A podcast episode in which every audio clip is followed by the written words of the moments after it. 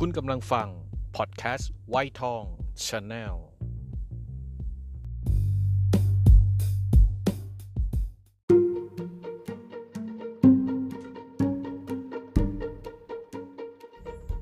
เกิดมาบ่น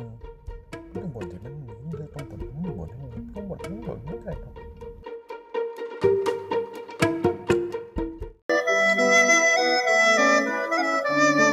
สวัสดีครับคุณผู้ชมและคุณผู้ฟังทุกท่านครับยินดีต้อนรับเข้าสู่ไวท์ทอง Channel นะครับและนี่คือการเล่าเรื่องสามก๊กนะครับจากหนังสือของคุณยศไกลสอตันสกุลนะครับกับหนังสือที่มีชื่อว่า 3/3 ก๊กเรื่องราวจะเป็นยังไงขอเชิญรับชมและรับฟังได้เลยครับ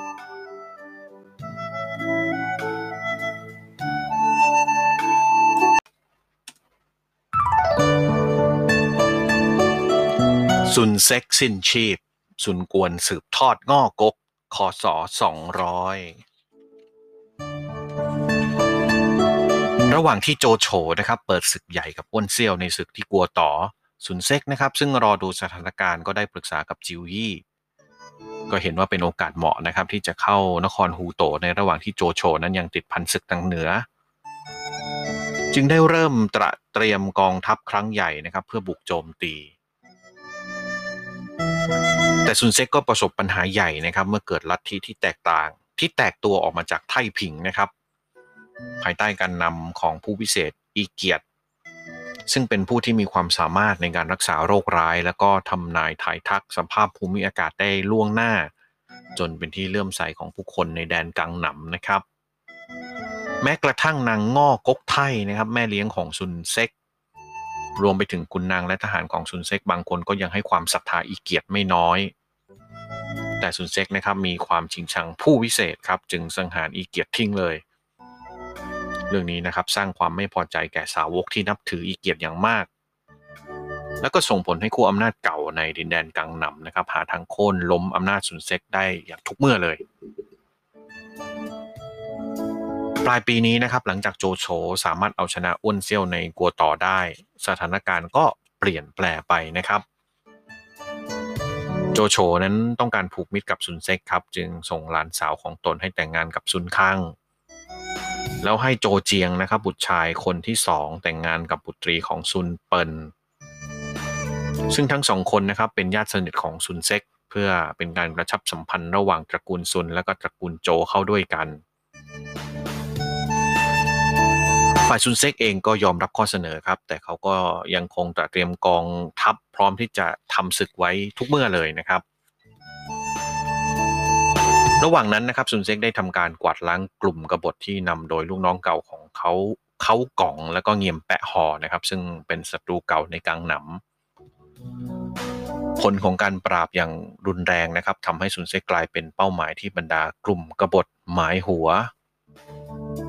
ซุนเซ็กมีความถือดีและก็เชื่อมั่นในฝีมือการรบที่ไม่เป็นสองรองใครนะครับ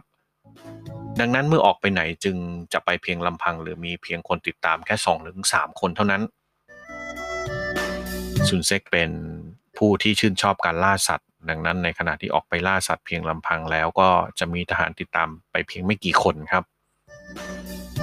ซุนเซ็กก็ถูกลอบจู่โจมจากมือสังหารซึ่งมีจำนวนเพียงแค่ 3-4 คนเหมือนกันครับแม้ว่าซุนเซ็กจะมีฝีมือการรบอันกล้าแข็งนะครับแต่เพราะประมาทเกินไปจึงโดนรุมเล่นงานด้วยอาวุธอาบยาพิษซุนเซ็กก็สามารถจัดการกับมือสังหารได้หมดสิ้นนะครับแต่ว่าบาดแผลที่ได้รับจากพิษก็ส่งผลร้ายแรงมาก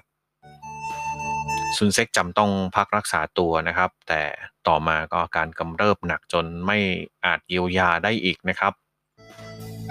เมื่อรู้ตัวว่าไม่รอดแน่แล้วนะครับซุนเซ็กจึงได้เรียกซุนกวนครับน้องชายที่มีอายุห่างกัน8ปีให้เข้ารับสืบทอดอำนาจแทนนะครับแล้วก็ดูแลภารกิจทั้งหมดของตระกูลซุนแล้วก็ปกครองดินแดนกังหนำต่อมาแต่เนื่องจากเวลานั้นนะครับซุนกวนยังมีอายุน้อยครับการตัดสินใจเรื่องสำคัญจึงจะมอบหมายให้นางง่อก๊กไท่เป็นผู้ช่วยตัดสินใจและได้ฝากฝังงานเมืองและทหารให้แก่2คนสนิทนะครับนั่นก็คือจิวยี่และก็เตียวเจียว ซุนเซ็กนะครับก่อนสิ้นลมไม่นานได้สั่งเสียความแก่ส่วนกวนไว้ว่าอย่างนี้ครับแผ่นดินจงหยวนกำลังวุ่นวายเพราะเหล่าขุนศึกโดยเฉพาะโจโฉซึ่งกำลังเป็นใหญ่และยังมีขุนศึกอีกหลายต่อหลายกลุ่มทำศึกแย่งชิงดินแดนกันอยู่แต่ฝ่ายเรามีชาวเมืองง่อที่พร้อมสนับสนุนตระกูลซุนอย่างเต็มใจ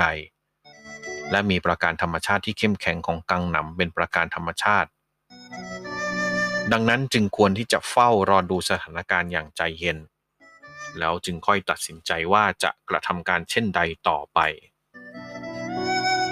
ซุนกวนรับคำของซุนเซ็กพี่ชายนะครับจากนั้นซุนเซ็กก็ลาจากโลกนี้ไปสิริอายุรวมเพียง25ปีเท่านั้นนะครับเขาได้รับการยกย่องว่าผู้นำหนุ่มผู้เก่งกล้าที่สุดคนหนึ่งในยุคสามก๊กภายหลังเมื่อซุนกวนสถาปนาตนเองขึ้นเป็นฮ่องเต้แห่งราชวงศ์ง่อก๊กได้แล้วนะครับก็ได้ถวายสมัญญานามย้อนหลังให้กับซุนเซ็กเป็นอ๋องแห่งเตียงสานะครับหลังจากซุนเซ็กสิ้นชีพนะครับซุนกวนก็รับสืบทอดตำแหน่งต่อมาเขาเป็นผู้นำที่สถาปนาง่อก๊กให้เป็นประการอันเข้มแข็งครับแล้วก็กลายเป็นหนึ่งในสามอาณาจักรที่จะร่วมคานอำนาจไปอีกเกือบ100ปีมากล่าวถึงซุนกวนนะครับหรือว่าซุนเฉวียนชื่อรองจงหมูเกิดเมื่อปีค.ศ. 182นะครับเป็นชาวอำเภอฟู่ชุนมณฑลหวูเป็นบุตรชายคนรองของซุนเกียนกับนางง่อฮูหยินและเป็นน้องชายของซุนเซ็กนะครับรับสืบทอดอำนาจปกครองดินแดงกังหนำต่อมาจากบิดาแล้วก็พี่ชายซุนกวนเป็นคนที่มีรูปลักษณ์พิเศษโดดเด่นก็คือมีในตาสีเขียวครับเคราสีม่วงปากกว้างคางเหลี่ยมเมื่อวัยเยาว์นะครับมีนิสัยชอบความโลดโผนนะครับชื่นชอบการล่าสัตว์โดยเฉพาะการล่าเสือเสมือนบิดาแล้วก็พี่ชายแต่ก็มีความนอบน้อมต่อผู้มีสติปัญญาและความสามารถนะครับมักปฏิบัติตัวกับเหล่านายทหารในง่อก๊กประดุจครอบครัวตนเองจึงทำให้ได้รับความนิยมจากผู้คนในแทบทุกระดับนะครับหลังจากพี่ชายซุนเซ็กเสียชีวิตลงนะครับซุนกวนก็ได้ขึ้นสืบทอดอำนาจปกครองดินแดนกังหนำต่อมานะครับด้วยวัยเพียงแค่18ปีถือว่ายังอายุน้อยมากสำหรับงานใหญ่เช่นนั้นแต่เขายังโชคดีนะครับที่รายล้อมไปด้วยเหล่าขุนนางและนายทหารที่มีความสามารถและก็ความภักดีอย่างสูงจำนวนมากช่วยกันค้ำจุนง่อก๊กเอาไว้เมื่อซุนเซ็กนะครับที่เพิ่งจากไปซุนกวนร้องไห้เสียใจเป็นอย่างมากเตียวเจียวที่ปรึกษาอาวุโสที่ซุนเซ็กไว้ใจอย่างสูงนะครับให้ดูแลบริหารราชการบ้านเมืองนั้นได้นำซุนกวนมาแต่งตัวสวมชุดเกราะเครื่องแบบของแม่ทัพเต็มยศแล้วให้ออกไปปลอบขวัญเหล่าทหารและขุนพลโดยทั่วกันเพื่อสยบปัญหาความแคลงใจและความไม่เชื่อถือในตัวซุนกวนในหมู่ทหารให้สลายไปนะครับจากนั้นจิวยี่ก็ทำหน้าที่เป็นที่ปรึกษาทางทหารร่วมกับกลุ่มขุนพลอาวุโสนั่นก็คือเทียเผาอุยกายและก็ฮันตงนะครับนอกจากนี้นะครับซุนกวนก็ได้รับคำแนะนำและทางยุทธศาสตร์จากสหายวัยไล่เลี่ยกันอย่างโลซกและก็จูกัดกินบุคลากรทั้งหมดนี้นะครับมีส่วนสำคัญในการช่วยเหลือซุนกวนที่เป็นผู้นำวัยหนุ่มให้สามารถประคองรักษาง่อก๊กให้ยังคงเรืองอำนาจอยู่ต่อมาได้ซุนกวนนะครับแม้ว่าจะยังหนุ่มแต่ก็เป็นผู้นำที่มีวิสัยทัศน์และก็มีความคิดอ่านกว้างไกลผู้หนึ่งนะครับเขายอมรับฟังคำสั่งเสียของพี่ชายและก็นึกย้อนถึงการตายของบิดาจึงเข้าใจว่าการศึกนั้นไม่อาจใช้เป็นแต่เพียงฝีมือการรบพละกำลังหรือห้าวหาญแต่เพียงอย่างเดียวนะครับจึงได้มุ่งเน้นการพัฒนาและก็ปกครองบ้านเมืองง่อก๊กมากกว่าจะมุ่งขยายดินแดนเป็นหลักแต่ก็ยังไม่ละทิ้งโอกาสที่จะเข้าช่วงชิงเกงจิ๋วซึ่งเป็นจุดยุทธศาสตร์สำคัญสำหรับป้องกันโจโฉในภายหน้านะครับอีกทั้งเล่าเปียวนะครับผู้ปกครองเกงจิ๋วนั้นเป็นศัตรูเก่าตั้งแต่สมัยซุนเกียนผู้เป็นบิดามาก่อนด้วยหลังจากนั้นนะครับโจโฉคิดจะผูกมิตรกับซุนกวนไว้ก่อนจึงอ้างพระราชองค์การแต่งตั้งซุนกวนขึ้นเป็นนายพลผู้ปราบคนเถื่อน การมอบตำแหน่งขุนนางให้นี้มาจากแผนการของโจโฉที่ต้องการแสดงอำนาจที่เหนือกว่าซุนกวนนะครับเวลานั้นเป็นแค่เพียงเจ้าเมืองเล็กแล้วก็เป็นผู้เยาว์จึงต้องฟังคำบัญชาของโจโฉที่เป็นตัวแทนของราชสำนักที่ถูกต้องต่อไปทีนี้เรามาถึงข้อแตกต่างระหว่างประวัติศาสตร์และนิยาย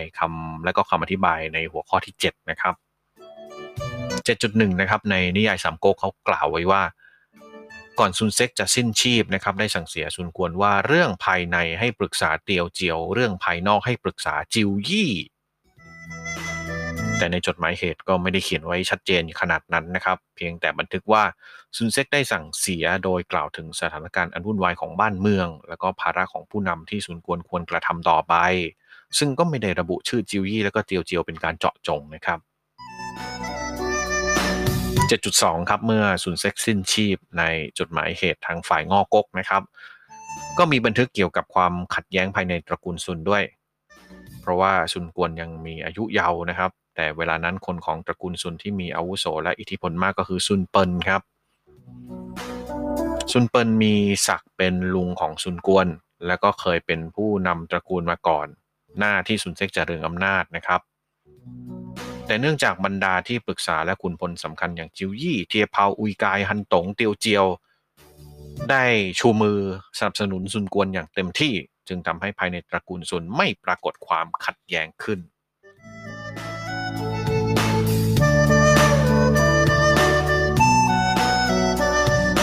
กุยแกวางแผนสยบตระกูลอ้วนโจโฉพิชิตแดนเหนือคศ 201-207 หลังจากที่โจโฉนะครับชนะศึกที่กัวต่อกองกำลังของโจโฉก็เริ่มแผ่ขยายอิทธิพลรุกเข้าไปยังเขตแดนทางเหนือมากขึ้นแต่ตระกูลอ้วนก็ยังคงมีอิทธิพลในดินแดนทางเหนืออยู่นะครับนำโดยทายาททั้ง3คนของอ้วนเซี่ยวนั่นคืออ้วนถำอ้วนฮีแล้วก็อ้วนทรงแต่ทั้ง3คนนะครับต่างก็แข่งแย่งอำนาจเพื่อการเป็นผู้สืบทอดตระกูลอ้วนกันอย่างรุนแรงมาตั้งแต่สมัยที่อ้วนเซี่ยวยังมีชีวิตอยู่อ้วนถำนะครับบุตรคนโตถือสิทธิ์ในการเป็นผู้สืบทอดฝ่ายอ้วนทรงซึ่งเป็นบุตรคนที่3ก็ถือว่าตนเองเป็นบุตรที่อ้วนเซี่ยวโปรดปรานส่วนอ้วนฮีนั้นบุตรคนรองก็เข้าข้างฝ่ายอ้วนทรงครับซึ่งหลังจากสิ้นอ้วนเซี่ยวแล้วทั้ง2ฝ่ายก็เริ่มทวีความบาดหมางขึ้นแต่เพื่อจะต้านทานโจโฉพวกเขาจึงจำต้องละความขัดแย้งแล้วก็จับมือเป็นพันธมิตรกัน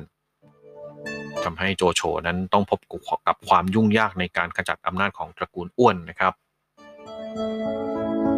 กุยแกได้เสนอแผนการจัดการกับตระกูลอ้วนโดยไม่จำเป็นต้องเสียกำลังทหารเขากล่าวไว้ว่าหากโจโฉส่งกำลังบุกโจมตีในเวลานี้ทั้ง2พี่น้องตระกูลอ้วนก็จะหันมาจับมือช่วยเหลือกันเพื่อต่อต้านพวกเราแต่หากโจโฉไม่ทำอะไรเลยเมื่อเวลาผ่านไปทั้งสองก็จะหันหน้ากลับมาต่อสู้ชิงดีกันเองจนต่างฝ่ายต่างอ่อนกำลังลงเมื่อนั้นแหละโจโฉค่อยส่งกำลังเข้าโจมตีก็จะพิชิตชัยได้โดยง่ายโจโฉได้ทำตามแผนของกุยแกแล้วก็ประสบผลดังคาดนะครับอ้วนถำได้ถูกสังหารส่วนอ้วนทรงและอ้วนฮีก็ลี้ภัยออกไปนอกด่านและขอความช่วยเหลือจากอ๋องของเผ่าวูหวนซึ่งเคยมีสัมพันธ์อันดีกับอ้วนเซี่ยวมาก่อนโจโฉได้ปรึกษากับเหล่ากุนซือนะครับในการจัดการกับตระกูลอ้วนที่เหลืออยู่กุยแกได้เสนอให้โจโฉรุกเข้าไปในดินแดนของพวกวูหวนเพราะว่าตระกูลอ้วนนั้นเคยมีบุญคุณต่อพวกวูหวนมาก่อนหากปล่อยนานไปอ้วนทรงก็จะสะสมกำลังทหารและมีอิทธิพลขึ้นมาได้อีกดังนั้นนะครับครั้งนี้จำต้องยกทัพบุกไปในถิ่นศัตรูเพื่อกำจัดให้สิ้นซากโจโฉก็ได้ทำตามคำแนะนำของกุยแกนะครับยกกองทัพด้วยตนเองไปปราบปรามเผ่าวูหวนที่นอกด่านระหว่างนั้นนะครับโจโฉรำลึกถึงนางซัวบุญกีหรือซัวเอ๋งนะครับบุตรีของมหาปราชญ์ซัวหยงซึ่งอดีตเป็นนายอารักษ์และมหาปราชญ์ของราชสำนักฮั่นผู้ล่วงลับไปแล้วนะครับโจโฉนั้นมีความเคารพซัวหยงแล้วก็สนิทสนมกับนางซัวบุญกีมาก แต่เมื่อครั้งตั้งโต๊ะเผาเมืองหลวงลกเอียงนั้นนะครับนางสัวบุญกี่ได้ถูกชนเผานอกด่านลักตัวไปและได้เป็นภรรยาของผู้นำเผ่าทรงหนูโจเอียนอ๋องนางสัวบุญกี่เป็นกวีหญิงยอดอัจฉริยะนะครับที่ไม่อาจหาได้อีกในสมัยนั้นโจโฉเมื่อทราบข่าวก็คิดพาตัวนางกลับมาจากนอกด่านนะครับกุยแกจึงเสนอแผนให้ส่งข้าวของเงินทองไปไถ่ตัวนางกลับมาภายหลังเมื่อกุยแกเสียชีวิตไปแล้วนะครับนางก็ได้กลับมาจงหยวนอีกครั้งแล้วโจโฉก็จัดให้นางได้แต่งงานใหม่เป็นภรรยาของตังกีครับซึ่งเป็นคุณนางของโจโฉในเวลาต่อมาผลงานครั้งนี้ของกุยแกนะครับทำให้โจโฉชื่นชมมากหลังจากยกทัพออกนอกด่านได้ไม่นานนะครับโจโฉก็สามารถพิชิตเผ่าวูหวนและก็กองทัพของอ้วนซงลงได้ทำให้อ้วนซงและอ้วนฮีไม่มีเหลือทางเลือกต้องหลีกหนีไปอยู่ที่เมืองเหลียวตงของกรุงซุนของซึ่งเคยเป็นเมืองใต้อานัตของตระกูลอ้วนมาก่อนระหว่างนั้นกุยแก่ซึ่งป่วยหนักมาระยะหนึ่งก็ได้เสียชีวิตลงสร้างความเสียใจให้แก่โจโฉเป็นอย่างมากนะครับบรรดาที่ปรึกษาจึงเสนอแผนให้โจโฉรุกเข้าไปในแดนเหลียวตงนะครับเพื่อจัดการล้างตระกูลอ้วนที่เหลือให้หมดสิ้นเพราะหากปล่อยโอกาสนี้ไปตระกูลอ้วนก็อาจจะกลับมาสร้างอิทธิพลและเป็นภัยต่อในภายหน้าได้แต่โจโฉปฏิเสธนะครับเพราะว่าเลือกทำตามแผนการลับที่กุยแกเสนอไว้ก่อนจะป่วยหนักและก็สิ้นใจไปก่อนหน้านี้นะครับโดยกุยแกได้เขียนสารลับมอบให้แก่โจโฉก่อนที่ตัวเองจะสิ้นลมแนะนำว่าอ้วนซงและอ้วนฮีซึ่งหนีไปขอพึ่งพากองซุนของแห่งเหลียวตงนั้นขอโจโฉอย่าได้ยกทัพไปให้เหนื่อยยากเพราะถ้ายกทัพไปกองซุนของกับอ้วนซงอ้วนฮีจะต้องผนึกกำลังร่วมมือกันต่อต้านโจโฉอย่างแน่นอนแต่หากไม่ยกทัพไปกองซุนของก็จะคิดว่าการเป็นศัตรูกับโจโฉนั้นไม่คุ้มแล้วจะรับศีรษะอ้วนซงและอ้วนฮีมให้เองซึ่งผลลัพธ์ก็เป็นไปตามที่กุยแกคาดไว้ทุกประการด้วยเหตุนี้นะครับโจโฉจึงกล่าวกับเราที่ปรึกษาว่าในบรรดาพวกเราทั้งหมดกุยแกถือเป็นผู้ที่มีอายุน้อยที่สุดฟ้าช่างเล่นตลกนักที่ให้เขาเสียชีวิตตั้งแต่วัยกลางคนเท่านี้หลังจากนั้นโจโฉได้มีประกาศออกไปว่ากุยแกติดตามข้าทำศึกมา11ปีระหว่างนั้นเมื่อข้าต้องเผชิญหน้าอุปสรรคและการตัดสินใจที่ยากลำบากเขาจะคอยช่วยเหลือข้าให้ผ่านพ้นมาได้เสมอการที่เขาต้องมาด่วนจากไปเช่นนี้จึงนับเป็นความเสียหายอย่างยิ่งพวกเราทุกคนจะไม่มีวันลืมและจะระลึกถึงเกียรติยศของเขาอยู่เสมอจากนั้นนะครับโจโฉก็แต่งตั้งกุยแกย้อนหลังให้เป็นพระยาแห่งความภักดีเป็นการให้เกียรติและก็ยกย่องกุยแกเป็นอย่างสูงนะครับโดยในอีกหลายปีต่อมานะครับเมื่อโจโฉปราชัยในการศึกที่ผาแดงก็ถึงกับรำพึงว่าหากกุยแกยังมีชีวิตอยู่เขาคงจะไม่ต้องประสบความประชัยอย่างใหญ่หลวงเช่นนี้อย่างไรก็ตามนะครับแผนกลยุทธ์ที่กุยแกดำเนินการไว้ก่อนเสียชีวิตก็ช่วยให้โจโฉสามารถพิชิตตระกูลอ้วนซึ่งเป็นตระกูลขุนนางใหญ่ในราชวงศ์ฮั่นถึง4รุ่นลงได้อย่างราบคาบและก็ก้าวขึ้นมาเป็นผู้มีอิทธิพลที่ยิ่งใหญ่ที่สุดในจงหยวนด้วยการขยายอาณาเขตปกครองครอบคลุมภาคกลางและตอนเหนือของจีนได้แทบทั้งหมด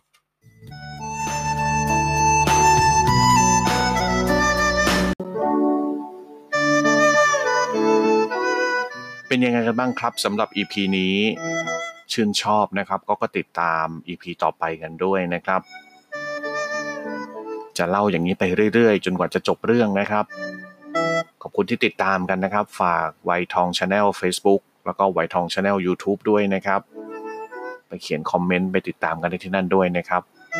สำหรับวันนี้ขออนุญาตลาไปก่อนครับสวัสดีครับ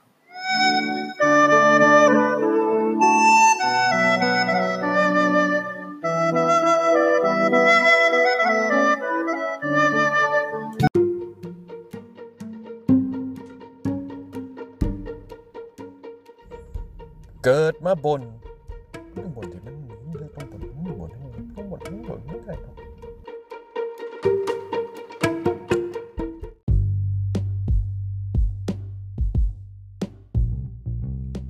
คุณกำลังฟังพอดแคสต์ไวท์ทอง Channel